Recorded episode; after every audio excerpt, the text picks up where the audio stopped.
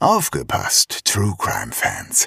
Am 8. Juni 2024 bringen Zeno, Shaggy und Lisa ein exklusiv für diesen Abend gestaltetes Sommer-Special ihres True Crime Podcasts Mörderische Heimat auf die Bühne.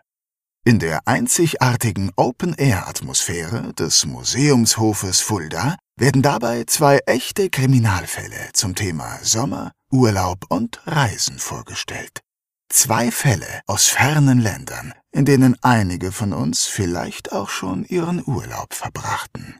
Denn nicht nur in Petersberg und Poppenhausen geschehen Verbrechen. Auch in Portugal, Phuket oder Polynesien. Dazu gibt es wie immer spannende Einblicke hinter die Kulissen des Erfolgspodcasts Made in Fulda. Tickets gibt es bei allen bekannten Vorverkaufsstellen und unter kreuz.com.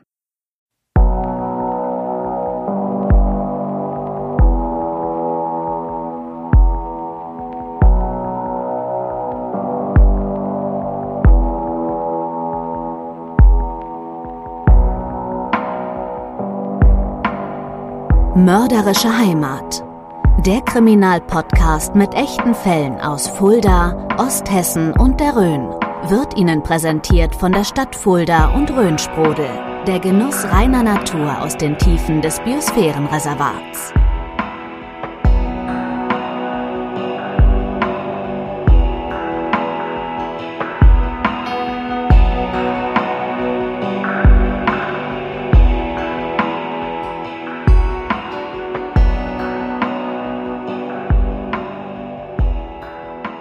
Liebe Hörerinnen und Hörer, herzlich willkommen zu einer neuen Folge Mörderische Heimat, eurem Podcast mit echten Kriminalfällen aus Fulda, Osthessen und der Rhön. Und wir befinden uns schon ziemlich am Ende von Staffel 6.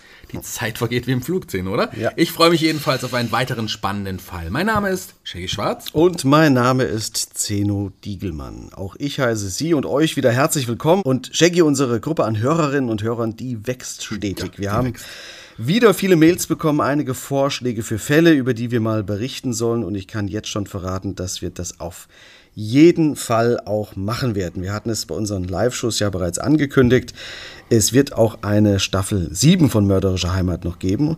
Und auch da werden wir einige Fälle vorstellen, von denen wir nie etwas erfahren hätten, wenn ihr uns nicht darauf gebracht hättet. Ja, so ist es. Vielen Dank für die rege und aktive Teilnahme an diesem Podcast. Schreibt uns bitte weiter via Facebook und Instagram oder gebt uns Tipps für weitere spannende Fälle.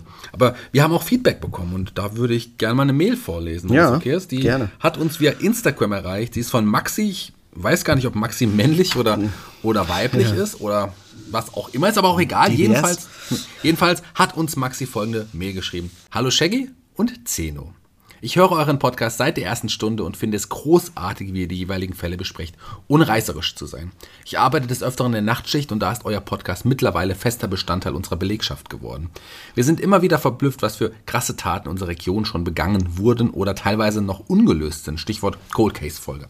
Wird es nochmal eine Live-Show mit neuen Fällen geben? Ich war total begeistert von eurer ersten Show im Kreuz und würde mich sehr darüber freuen. Liebe Grüße auch an eure Stimme, Lisa. Und liebe Grüße aus der Nachtschicht von Maxi. Ach, das ist ja schön. Vielen Dank, Maxi. Und ja, es scheinen uns viele Hörer und Hörerinnen in ihren Arbeitsschichten zu hören. Ist mir auch schon aufgefallen. Ich weiß von Polizisten in der Nachtschicht und im weitesten Sinne im äh, sozialdienstlichen Umfeld von Nachtschichten, wo wir da gerne gehört werden. Also liebe Grüße an alle, die uns jetzt vielleicht gerade zuhören und am Arbeiten Ja, sind. danke Maxi für deine Mail. Momentan planen wir einige Dinge, die mit mörderischer Heimat zu tun haben. Da geht es auch um die Live-Shows, aber auch um vieles andere. Die anderen Dinge werden wir zeitnah noch bekannt geben, aber die Live-Shows, die stehen ja schon, die sind terminiert und finden im Januar statt und darauf freuen wir uns sehr. Aber auf die anderen Dinge, da, da gehen wir noch nicht ein. Lasst euch überraschen. Sobald es etwas gibt, sagen wir euch natürlich als erstes Bescheid. So sieht's aus. Also da haben wir einiges in unseren Hirngängen am Brüten, was wir da vorhaben. Mal gucken, was alles noch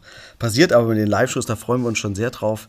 Und das Ganze, wie ihr schon am Anfang gehört habt, gibt's dann im Januar. Okay, Shaggy, dann kommen wir jetzt zu unserem heutigen Fall. Denn das ist auch ein Fall, den wir bereits bei unseren Live-Shows besprochen haben, in unseren vergangenen und nun auch allen anderen Hörerinnen und Hörern natürlich nicht vorenthalten wollen. Es geht heute um Raub, Diebstahl und irgendwie auch um eigentlich auch um Entführung. Ja, das oder? stimmt, Irgendwie. genau, Entführung. Und wir lernen heute auch neue Begriffe wie das Artnapping. All das erfahrt ihr jetzt in unserer Folge 35. Und worum es genau geht, erfahren wir von unserer Stimme.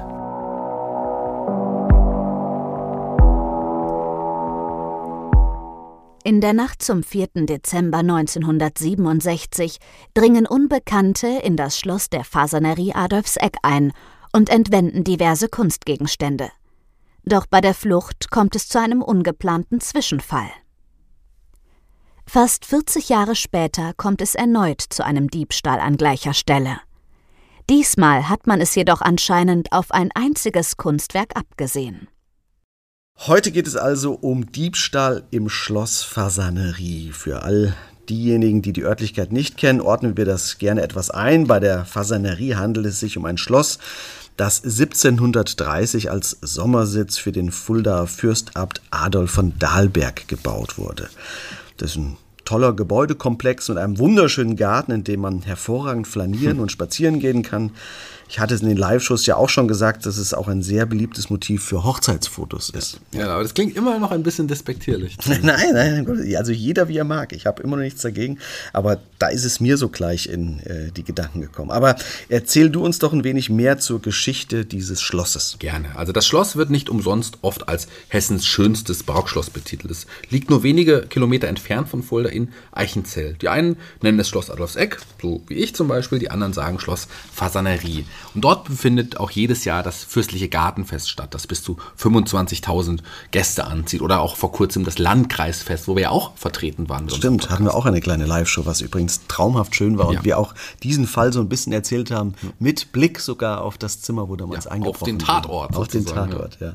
Wer also noch nicht da war oder einen Ausflug nach Fulda und in die Rhön plant, der sollte auch hier mal stoppen und vorbeischauen. Ja, und wer heiraten will, meinetwegen eben auch. Also da habe ich immer noch nichts dagegen. Wir hängen auf jeden Fall bei unseren Social-Media-Kanälen wieder ein paar Fotos an, damit ihr euch auch das selbst ansehen könnt. Es gibt aber neben dem tollen Schlosspark auch ein Museum im Schloss. Man kann hier Konzerte verfolgen oder eine der Führungen begleiten und bekommt dann die zahlreichen Kunstwerke präsentiert, die sich in dem Gebäude befinden. Ja, zu dem Gebäude selbst vielleicht noch zwei, drei Worte. Es gibt zwei langgestreckte Flügel an den Seiten, die die Flanken für den sogenannten Ehrenhof bilden. Es gibt dann noch vorgelagerte Wachhäuser und Kavalierhäuser, wie man das nennt. Das Ganze wirkt ja wie ein hochherrschaftlicher Bau aus einem Film.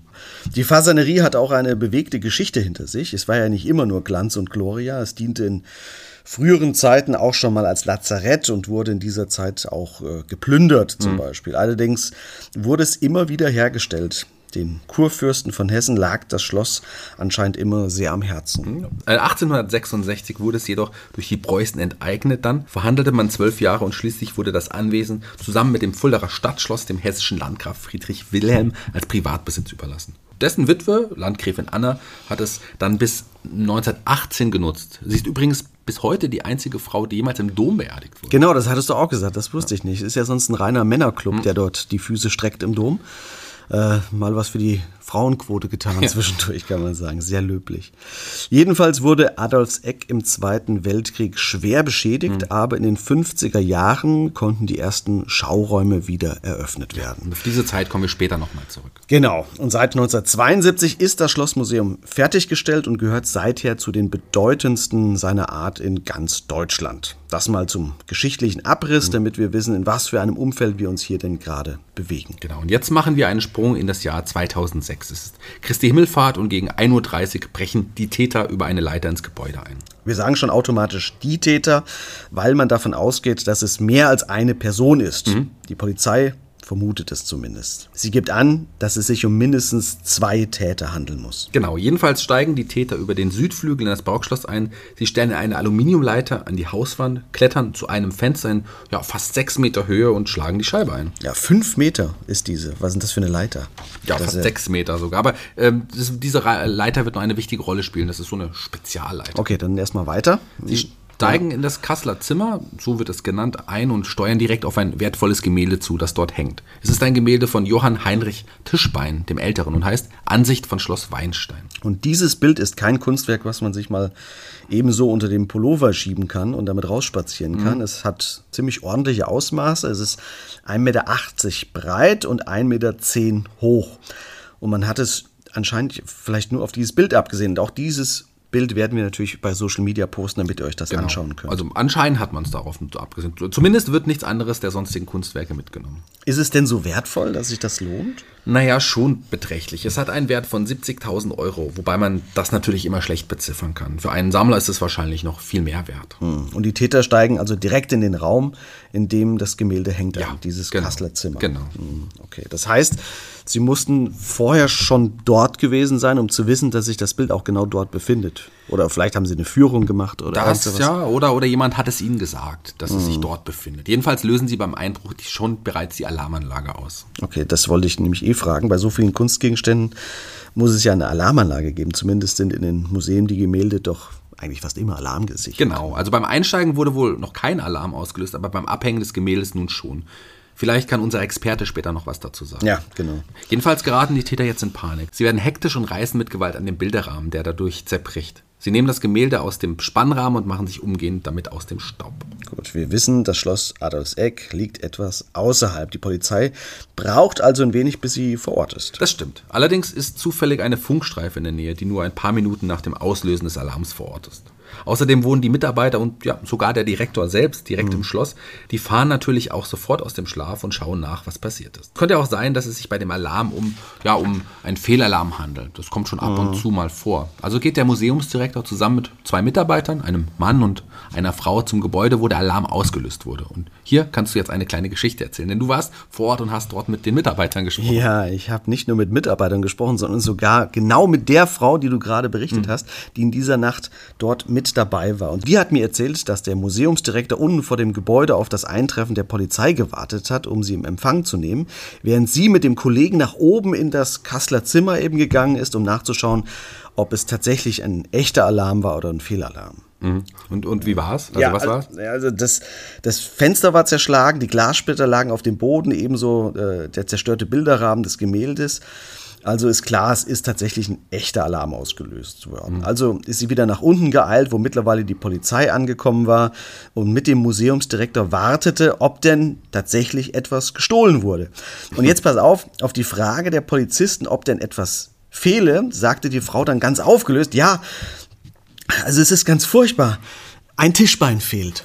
ne? Und, und, die, und die Polizisten? Ja, die haben sich halt auch erstmal angeschaut und dann dachten, ja, äh, was, was soll das denn? Ein fehlendes Tischbein ist ja, ist ja kein Fall für die Polizei.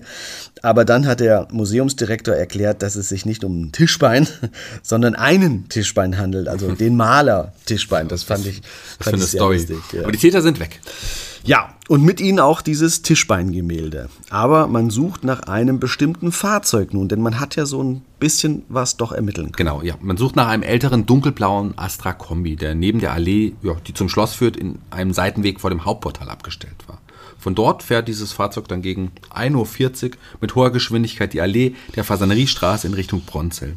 Dann fahren die Täter in Höhe der Baumschule Degenkolb nach links in Richtung Eichenzell. Und dann ja, verliert sich ihre Spur. Hm, Um 1.30 Uhr sind sie eingestiegen, lösen den Alarm aus und um 1.40 Uhr sitzen sie wieder im Auto und rasen über die Allee davon. Also hatten sie ein Zeitfenster von nicht mal 10 Minuten oder so. Ne? Aber gut, um Gemälde von der Wand zu reisen, genügt das ja auch. Dann noch die Leiter wieder runter und ab ins Auto und weg. Die Leiter, genau, das ist ein gutes Stichwort. Die ist nämlich interessant. Du fragtest ja gerade schon, was Ja. das für eine Leiter war. Also, wenn man damit sechs Meter hochsteigen kann. Ja, und jeder, der im Schwimmbad schon mal auf dem Fünfer stand, weiß, wie hoch das ist. Und das noch auf einer schmalen Aluleiter, das ist schon eine ordentliche Meter Höhe. drauf. Ja. Ja. Ja. Ähm, die Leiter bleibt nämlich zurück und es sind wohl keine Fingerabspuren drauf, soweit die Täter wohl mitgedacht haben. Mhm. Aber ähm, die Leiter an sich ist auch sehr markant. Es ist eine Schiebestehleiter der Marke Günzburger Steigetechnik und die Leiter ist selbst im zusammengeschobenen Zustand noch vier Meter lang. Mhm. Vielleicht sind die Täter damit aufgefallen, als sie damit zum Tatort gefahren sind. Die Leiter passt ja nicht ohne, nicht ohne weiteres in, in das Auto. Absolut, ja. Und finden Sie was heraus? Nicht so viel, wie sie hoffen. Man kann lediglich ermitteln, dass die Leiter bei einem Einbruch in Erlensee im Main-Kinzig-Kreis gestohlen wurde. Auch der Museumsdirektor äußert sich zu dem Diebstahl. Der Diebstahl des Tischbeingemäldes mit dem Titel Ansicht von Schloss Weißenstein sei ein schmerzlicher Verlust. Dies liege nicht so sehr am materiellen Wert, sondern an seiner Bedeutung als Unikat, an der kunsthistorischen Bedeutung als Darstellung des Vorgängerbaues des heutigen Schloss Wilhelmshöhe in Kassel. Nach Ansicht des Museumsdirektors ist das Bild auf dem Markt nicht zu verkaufen, weil es ja sehr bekannt sei. Jeder Kunstliebhaber, sagt er, und Sammler weiß, wo dieses Gemälde gehangen hat. Gibt es denn eine Belohnung wenigstens? Ja, auch die gibt es. Man setzt eine Belohnung von 5000 Euro aus, aber auch das bringt nicht den entscheidenden Durchbruch. Die weiteren Ermittlungen verlaufen leider ja, in, ins Leere. Ja, und das ist eine bittere Erkenntnis, die dem Museum nicht neu ist, denn es gab schon einmal einen Einbruch vor Ort, der bis heute ungeklärt blieb. Du hast da noch einen alten Fall aus dem Jahr 1967 gefunden. Ja, und den würde ich gerne als eine Art Zwischenteil einfügen, denn das ist auch eine ganz irre Geschichte.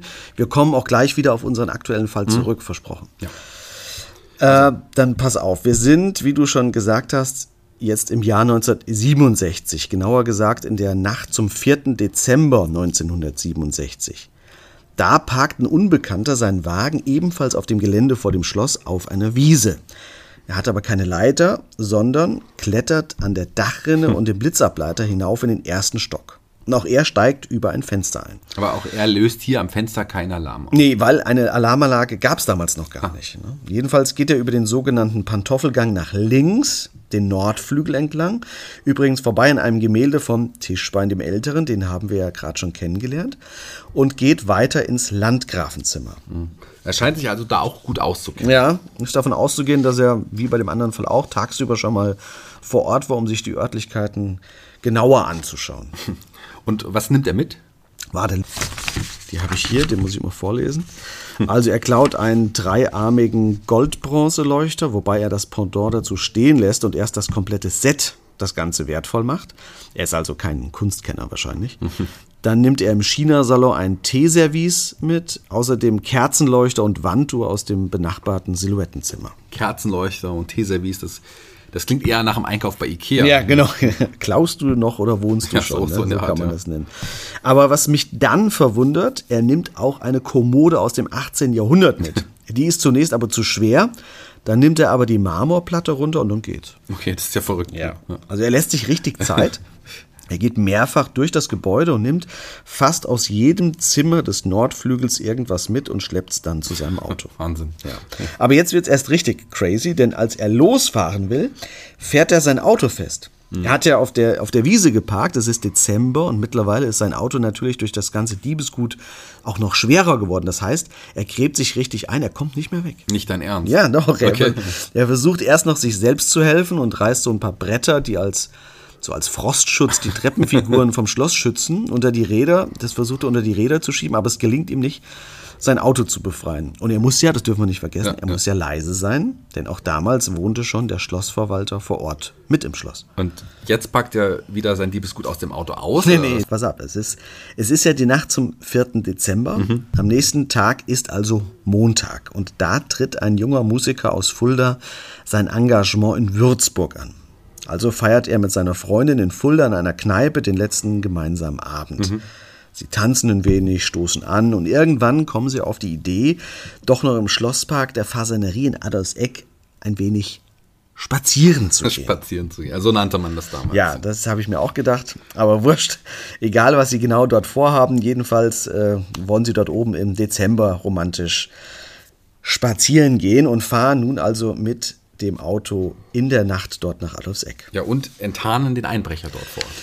Nein, es ist noch viel besser. Der Einbrecher steht auf der Straße, als sie ankommen und winkt sie zu sich im Scheinwerferlicht. Auf der Straße stehen, winkt er ja, ihnen okay. zu, dass sie doch halten mögen und das machen sie dann auch. Nicht wirklich. Ja, doch. Er fragt sie, ob sie ihm vielleicht helfen könnten.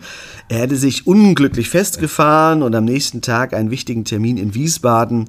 Also er muss dringend noch äh, weg. Und Aber- die helfen ihm auch. Das machen sie. Sie helfen. Sie helfen. Aber sehen Sie nicht die ganzen Sachen im Auto? Nee, anscheinend nicht. Es ist ja auch mitten in der Nacht, es ist dunkel. Ich weiß nicht, ob das damals in, äh, zu diesem Zeitpunkt schon ausgeleuchtet war dort ja, oben. kann sein, stimmt, ja. ja. Jedenfalls bekommen sie das Auto aber auch nicht raus. Also fahren sie ins nächste Dorf und klingeln dort bei den Bauern und fragen, ob sie das Auto vielleicht mit dem Traktor rausziehen können. Das ist aber ganz schön abgebrüht. Hier, das kann man wohl sagen. Ne? Aber kein einziger der Bauer, den sie rausklingeln hatte, hat jetzt Lust, mitten in der Nacht ihnen zu helfen. Es ist, wie gesagt, schon sehr spät und die ganzen Leute, die sie rausklingen, zeigen ihnen den Vogel. Jetzt, jetzt bin ich aber gespannt. Und, und was machen Sie? Also jetzt geht's ganz skurril weiter, denn der Dieb fährt mit dem Pärchen zu einer Tankstelle und kauft dort eine Schaufel. Eine Schaufel. Ja, damals gab es anscheinend noch Schaufeln an Tankstellen zu kaufen. Heute würde man wohl eher so ein, ein Red Bull kaufen. Verleiht ja Flügel, habe ich gehört.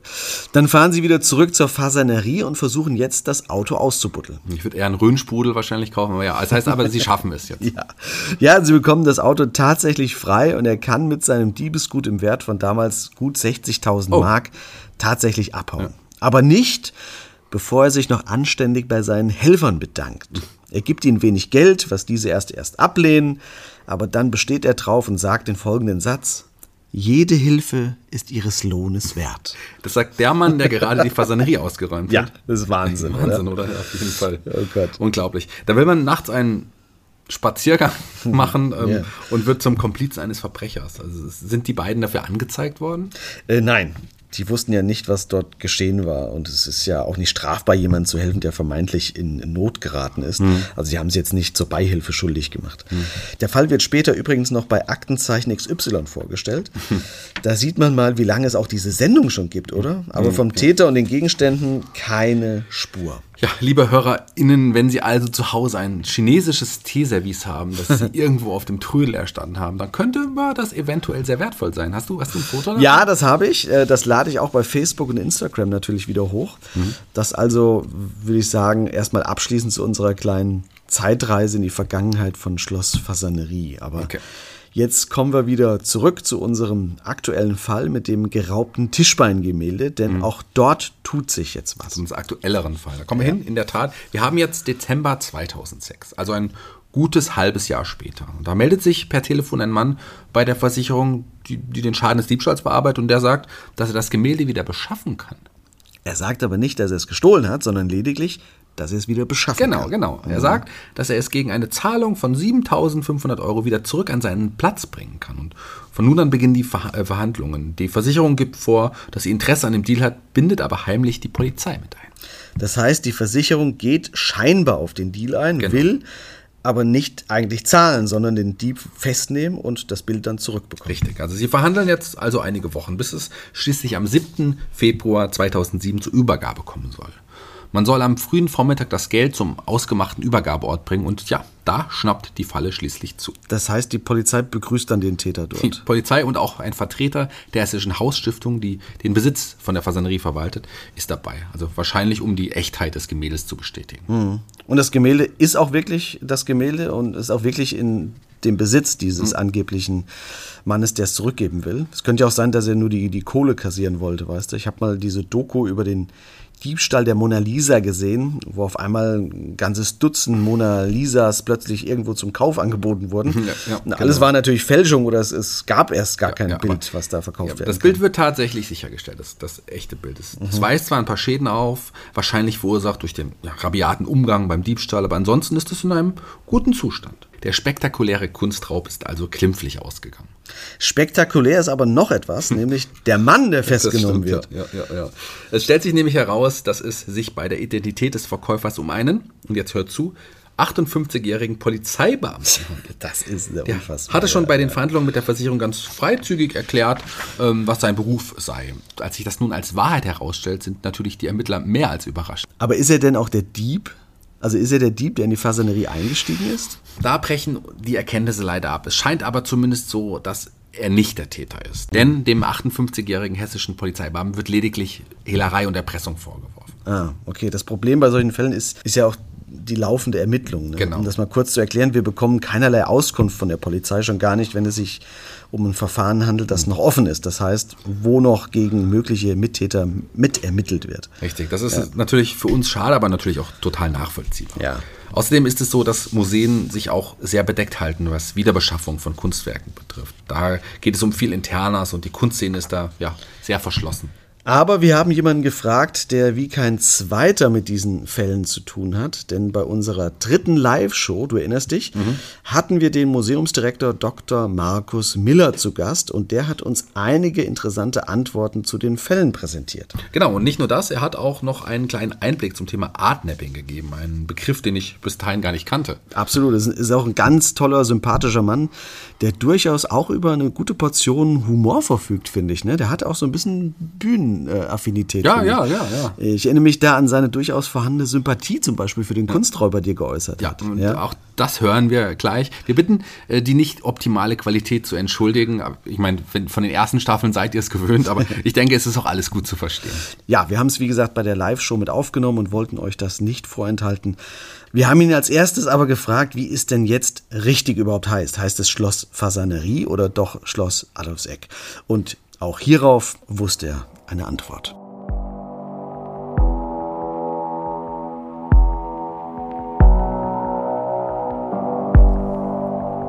Nachgehakt. Die Expertenmeinung. Mit freundlicher Unterstützung von HWK. Ihr unabhängiger Versicherungsmakler für individuell zugeschnittene Versicherungslösungen. Das gilt für Privatpersonen und Familien ebenso wie für Freiberufler, Selbstständige und Unternehmen. HWK. Ihr Versicherungsmakler in Fulda und Schwalmstadt.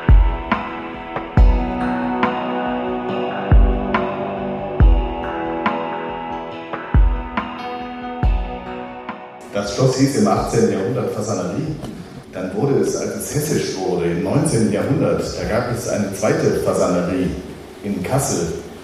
Und dann hat man zur Unterscheidung der Kasseler Fasanerie und der Fuldaer Fasanerie die Fasanerie in Fulda mit dem Ortsnamen oder in den Ortsnamen umgenannt und hat es eben auf Adolfseck geändert, das Schloss, den Schlossnamen. Nach dem Zweiten Weltkrieg hat man es wieder in den ursprünglichen äh, Namen zurückgeführt. Wegen Fasanerie. Adolf wahrscheinlich. Also, ja. Adolf war da nicht mehr so hoch im Kurs. Ja. Ja, ja. Aber kommen wir mal zu unseren äh, Diebstählen, die hier begangen wurden. Kommen Museen eigene Kunstwerke häufiger angeboten? Ist das, ist das üblich? Kennt man das oder ist das wirklich eine Ausnahme? Ja, man, das, ist, das ist eigentlich das Gängige. Also man nennt es Art Napping. Das ist also im Gegensatz zu Kidnapping, wo man Menschen äh, gegen Lösegeld wieder freigibt, äh, stiehlt man Kunst und äh, gibt sie gegen Lösegeld wieder frei. Also das ist durchaus gängige Praxis. Auch die, die großen bekannten Kunstdiebstähle der letzten Jahrzehnte waren Fälle von Art Napping. Ja. Diesen Begriff Artnapping haben, Sie- haben Sie im Vorgespräch schon mal erzählt, den kannte ich vorher gar nicht. Weil Sie haben gesagt, ähm, sogar, dass der Dieb den Tisch bei Ihnen angeboten hat. Sie waren am Telefon, als er angerufen hat. Ja, ja. Also dieser, dieser Herr hat zuerst bei mir angerufen, also bei im Schloss Fasanerie angerufen. Meine Sekretärin hat äh, den zu mir durchgestellt ähm, und er sagte, er sei Polizeibeamter und habe im Frankfurter Rotlichtmilieu dieses Bild gesehen. Dann habe ich gesagt, naja, also äh, dann rufen Sie doch mal bei Ihren Kollegen in Fulda hier an, die bearbeiten den Fall. Ja. Dann habe ich gesagt, nein, das ist ein bisschen kompliziert, ich mache das nicht dienstlich. ähm, äh, Die Kanäle zu dem Bild, das ist, äh, ist ein bisschen inoffiziell. Ähm, Dann war ich unsicher, was machen wir jetzt? Wir wollten das Bild ja schon wieder haben. Äh, Wir hatten aber mit, von der Stiftung her den, die, die Summe, die Versicherungssumme bereits kassiert. Also das heißt kassiert. Wir haben sie bekommen von der Versicherung. Ich habe immer gesagt, das Bild kann man nicht verkaufen. Ja? Also dieses Bild ist zu bekannt. Es ist jetzt keine Mona Lisa, aber es ist ein, ein Gemälde von Johann Heinrich Tisch, Tisch bei einem Älteren. Der hat insgesamt in seinem 1123 Landschaftsgemälde gemalt. Äh, Das ist eins davon und ein besonders großes. Sie hatten das geschildert. Also das hätte man nicht äh, verkaufen können. Also deswegen habe ich gesagt, das taucht irgendwann wieder auf. Aber ich habe mich dann eben mit der Versicherung in, in Verbindung gesetzt. Ähm, Und die Versicherung hat äh, diese Scheinverhandlungen dann mit diesem Polizeibeamten geführt. Und die Versicherung saß in Köln. Und dann hat man eben ausgemacht, dass es eine, eine Übergabe dieses Bildes gegen die geforderte Lösegeldsumme auf einem Autobahnrastplatz bei Leverkusen geben soll. Man kannte ja die Adresse des, des Polizisten und als er dann, äh, man wollte ihm sicher gehen, dass er das Bild auch hat. Ja, es machte ja nie keinen Sinn, jetzt den, den Täter oder den, den Dealer oder den, den Hehler, den Hehler, weiß korrekt, den Hehler ähm, äh, festzunehmen, wenn das Bild nicht da ist. Und so hat man eben einen Wachposten bei seiner Wohnung äh, aufgestellt und als er dann an dem Morgen der Über, des Übergabetermins äh, aus seiner Garage dieses Bild herausholen wollte, da wurde er verhaftet und das Bild sichergestellt. Aber nun ist es, nun ist es ja so, dass er nur wegen Hehlerei angezeigt wurde, soweit ich das ermitteln konnte oder nachvollziehen konnte, und nicht wegen des Diebstahls. Das heißt, er ist wahrscheinlich nicht derjenige, der damals bei Ihnen eingebrochen ist, um es zu entwenden, oder? Das, das wohl nicht, aber ich glaube, es hat ihm zumindest einen Teil seiner Pension gekostet. Also er war 58, also wirklich Eselei, wie kann man kurz vor seiner Pension, Pension als Beamter äh, sich so, eine, so, einen, so einen Bock leisten. Also. Definitiv, ja. Zu dem Bild nochmal ganz kurz, weil das Bild ist ja zurück und es hängt ja tatsächlich in der aktuellen Ausstellung, die auch läuft. Wir haben es uns angeschaut. Danke. Ja, der Hinweis ist gut. Wir zeigen gerade eine Ausstellung zu Johann Heinrich Tischbein, dem Älteren. Die wird im Badehaus des Schlosses gezeigt und da hängt dieses Bild wieder wunderbar restauriert. Äh, wenn Sie, wenn Sie es sich ganz genau anschauen, also das heißt eben äh, Schloss Weißenstein, Ansicht von Schloss Weißenstein, ähm, man kann den, den Schaden, den es bekommen hat äh, auf dieser Leiter, man kann ihn kaum mehr sehen. Aber man muss, es hängt so, dass man es ganz genau anschauen kann und vielleicht entdecken Sie es. Die Ausstellung läuft noch bis Oktober. Ein bisschen Werbung ist ja erlaubt, also äh, sollten Sie sich auf jeden Fall anschauen. Nun ist, es, nun ist es ja so, man hat diesen Mann festgenommen, er hat wahrscheinlich auch eine Strafe bekommen, aber die eigentlichen Täter, hat man die ermitteln können? Nein, die hat man auch nicht ermitteln können. Und äh, da muss ich vielleicht nochmal, wenn ich das darf, nochmal kurz einhaken weil wir gehen nicht davon aus, dass die Täter wirklich diesen Tischbein äh, alleine stehlen wollten, weil ähm, so bedeutend, er ist bedeutend und für unser Schloss natürlich sehr bedeutend, aber es ist eben wie gesagt kein Monet und kein Raphael und äh, kein, kein Van Gogh. Ja. Die Reifenspuren haben wohl auch gezeigt, dass die Täter mit zwei Fahrzeugen da waren, dass sie noch einen Lieferwagen dabei hatten. Und dass sie sich vorgenommen hatten, im größeren Stil bei uns einzusteigen. Ja, sie sind eben über die, äh, im Erdgeschoss von Patanerie sind die Fenster vergittert. Und sie haben also diese Leiter in, den, in das Obergeschoss äh, gestellt und hatten wahrscheinlich vor, in der Nacht auf den Feiertag ähm, da wohl im größeren Stil äh, sich zu bedienen. Sie haben, den, sie haben wahrscheinlich beim Auskundschaften nicht, nicht gemerkt, dass es, dass es überhaupt eine Alarmsicherung gibt. Die wurde eingerichtet nach diesem ersten Diebstahl in den 60er Jahren. Und zwar, Sie haben das Foto gesehen von, von Just und waren vielleicht schon mal da. Es gibt dort ganz, ganz, ganz lange Gänge. Und da war ein kluger Mensch, war auf die Idee gekommen und hat gesagt, wir machen eine Lichtschranke über den ganzen Gang, von einer, von, vom einen Ende des Gebäudes bis zum anderen Ende. Und das, das war dann so, dass man eben als Rundengänger abends, äh, wenn das Schloss zumachte, musste man äh, die ganzen Türen öffnen, damit diese Lichtschranke funktionierte. Und diese Kästchen von der Lichtschranke befanden sich äh, unter, unter Tischen. Und da waren so Kläppchen davor, dass man tagsüber diese Lichtschranke nicht sehen konnte. Ah. Und der Rundengänger musste dann immer das Kläppchen von, dem, von der Lichtschranke nehmen und dann konnte man abends eben das Schloss scharf machen. Und dann gab es eben diesen Strahl, so wie kennt das aus so Filmen, ne? der, der ging durch das ganze Schloss und da sind die einfach unwissend, als sie oben eingestiegen sind, äh, sind die, haben die den Alarm ausgelöst, als sie diese, diesen Lichtstrahl durchquert haben. Und mussten dann äh, eben so, dann einen lauten Alarm und dann haben sie wirklich das nächstliegende Bild, das war direkt gegenüber von dem Fenster, wo sie eingestiegen sind, haben sie mitgenommen und sind dann runter.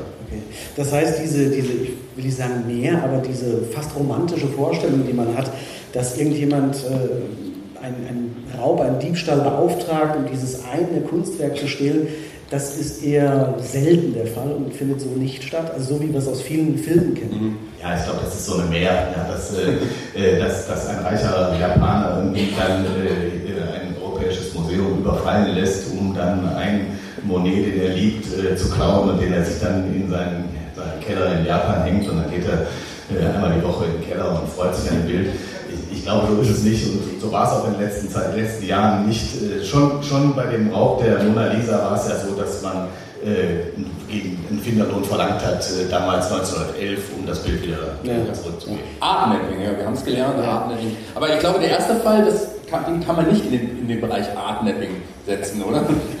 Sind die Sachen wieder aufgetaucht, die damals ja, in das ist ein Mysterium. Also wir haben diese ganzen, diese ganzen Objekte, die dort verloren gegangen sind, haben wir ins Internet eingestellt. Es gibt seit einigen Jahren so einen Art Lost Register. Da kann man also alles, was an, an Kunstwerken verloren gegangen ist, kann man dort einstellen. Und äh, was dort in, diesem, in, dieser, in dieser Datenbank eingestellt ist, das darf ein Kunsthändler oder ein Auktionator darf das nicht verkaufen. Ne? Also wenn Sie irgendwas angeboten bekommen, ähm, gucken Sie, bevor Sie es weiterverkaufen, äh, erstmal in dieses Register, ähm, ob es nicht vielleicht eine Hehlerware ist. Mhm. Also, aber wir haben nie ein Stück davon äh, zurückbekommen und in dem Fall, Sie haben die Objekte hier gesehen, nun, das sind alte Dinge, aber es ist jetzt nichts äh, wirklich von, von Fundament. Wie man es äh, leider aus anderen, aus anderen äh, Diebstählen kennt, sagen wir grünes Gewölbe Dresden und so weiter. Aber da haben Sie auch schon mal sich geäußert gehabt, da gehen Sie eher davon aus, dass diese Kunstwerke auch für alle Zeit verloren sind. In dieser Form zumindest.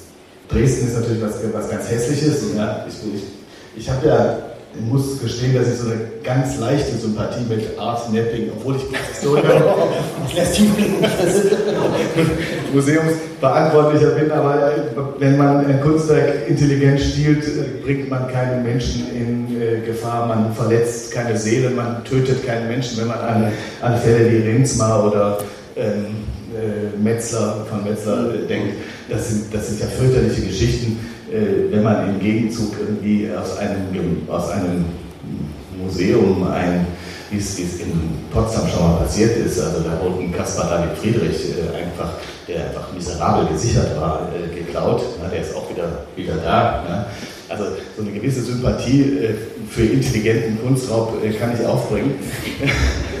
Aber was in Dresden da passiert ist, das ist natürlich schrecklich, weil dabei wurden wirklich äh, Unikate zerstört. Ja? Und als äh, August der Starke äh, dieses grüne Gewölbe eingerichtet hat, da hat er nicht an Panzerglas gedacht und hat nicht damit gerechnet, dass, dass irgendwelche arabischen Clans mit dicken, dicken Vorschlaghammern äh, dort auflaufen würden.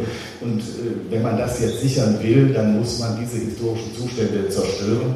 Und wenn man solche Parüren, solche historischen dann zerteilt, um da Diamanten rauszubrechen wegen ihrer Karatwerte, das ist Quatsch, weil im Grunde sind diese, sind diese verarbeiteten Kunstwerke viel, viel wichtiger, wertvoller und im Vergleich zu diesen Diamanten. Mhm, verstehe. Erstmal ganz, ganz herzlichen Dank, dass es heute geklappt hat. Ich bin total froh, dass Sie uns ein paar Auskünfte geben konnten und auch so ein bisschen Einblick geben konnten, bei hinter die Kulissen zu schauen, wie das so ausschaut. Herzlichen Dank und Sehr ich hoffe, dass keine weiteren Diebstähle mehr dazukommen. Vielen Dank. Dankeschön. Meine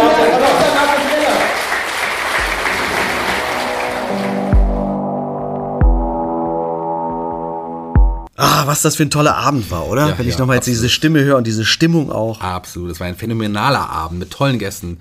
Ähm, das war aber an allen drei Abenden. Absolut. egal ob ja, Richter Krisch, ja. Professor Schmelz, Daniela Petersen von der Fuldaer Zeitung oder eben der Museumsdirektor Dr. Markus Miller. Wir können wirklich stolz auf unsere Experten und Expertinnen sein und Dr. Miller hat uns ja doch noch auch einige Hinweise gegeben, dass die Gegenstände des Diebstahls in den 60ern eben tatsächlich nie mhm. wieder aufgetaucht sind und auch, äh, dass bei dem Tischbeinraub wohl sogar zwei Fahrzeuge vor Ort waren und die Diebe wahrscheinlich viel mehr stehlen wollten als nur dieses Tischbeingemälde, aber durch den Alarm gestört wurden. Genau. Kein Auftragsdiebstahl?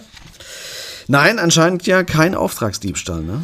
Aber er hat uns verraten, wie die Alarmanlage funktioniert. Ja. Vielleicht äh, gibt es für uns also bald mal wieder von einem neuen Fall aus Schloss Fasanerie zu berichten. Ja, fand ich auch erstaunlich, dass er uns davon berichtet hat. Könnte sein, ja. ja. Sind wir also durch für heute, oder? Ja, wir haben also unter dem Strich jetzt einen Polizeibeamten, der als Hehler auftreten wollte, ein Gemälde, das zum Glück wieder an seinem angestammten Platz hängt und ein Kunsträuber, der sich damals mit seinem Auto im nassen Untergrund vor dem Schloss festgefahren hat und sich bei seinen Helfern ordentlich, aber anständig, wie er gut erzogen das eben macht, mit einem Trinkgeld bedankt hat. Ja, so fassen wir es nochmal zusammen. Das klingt doch nicht so schlecht, oder? Also das war ein Fall unserer Live-Shows und nun auch Fall Nummer 35. Ja, 35 war das, so ja, ist es. Wir hoffen, ihr empfehlt uns weiter, schickt uns fleißige Ideen für neue Fälle. Wie gesagt, noch in dieser Staffel, bei unserem letzten Fall, wird es einen solchen Fall geben, der von euch vorgeschlagen wurde. Bis dahin verabschieden wir uns von euch. Euer Team von Mörderischer Heimat, Shaggy Schwarz und Zeno Diegelmann. Tschüss.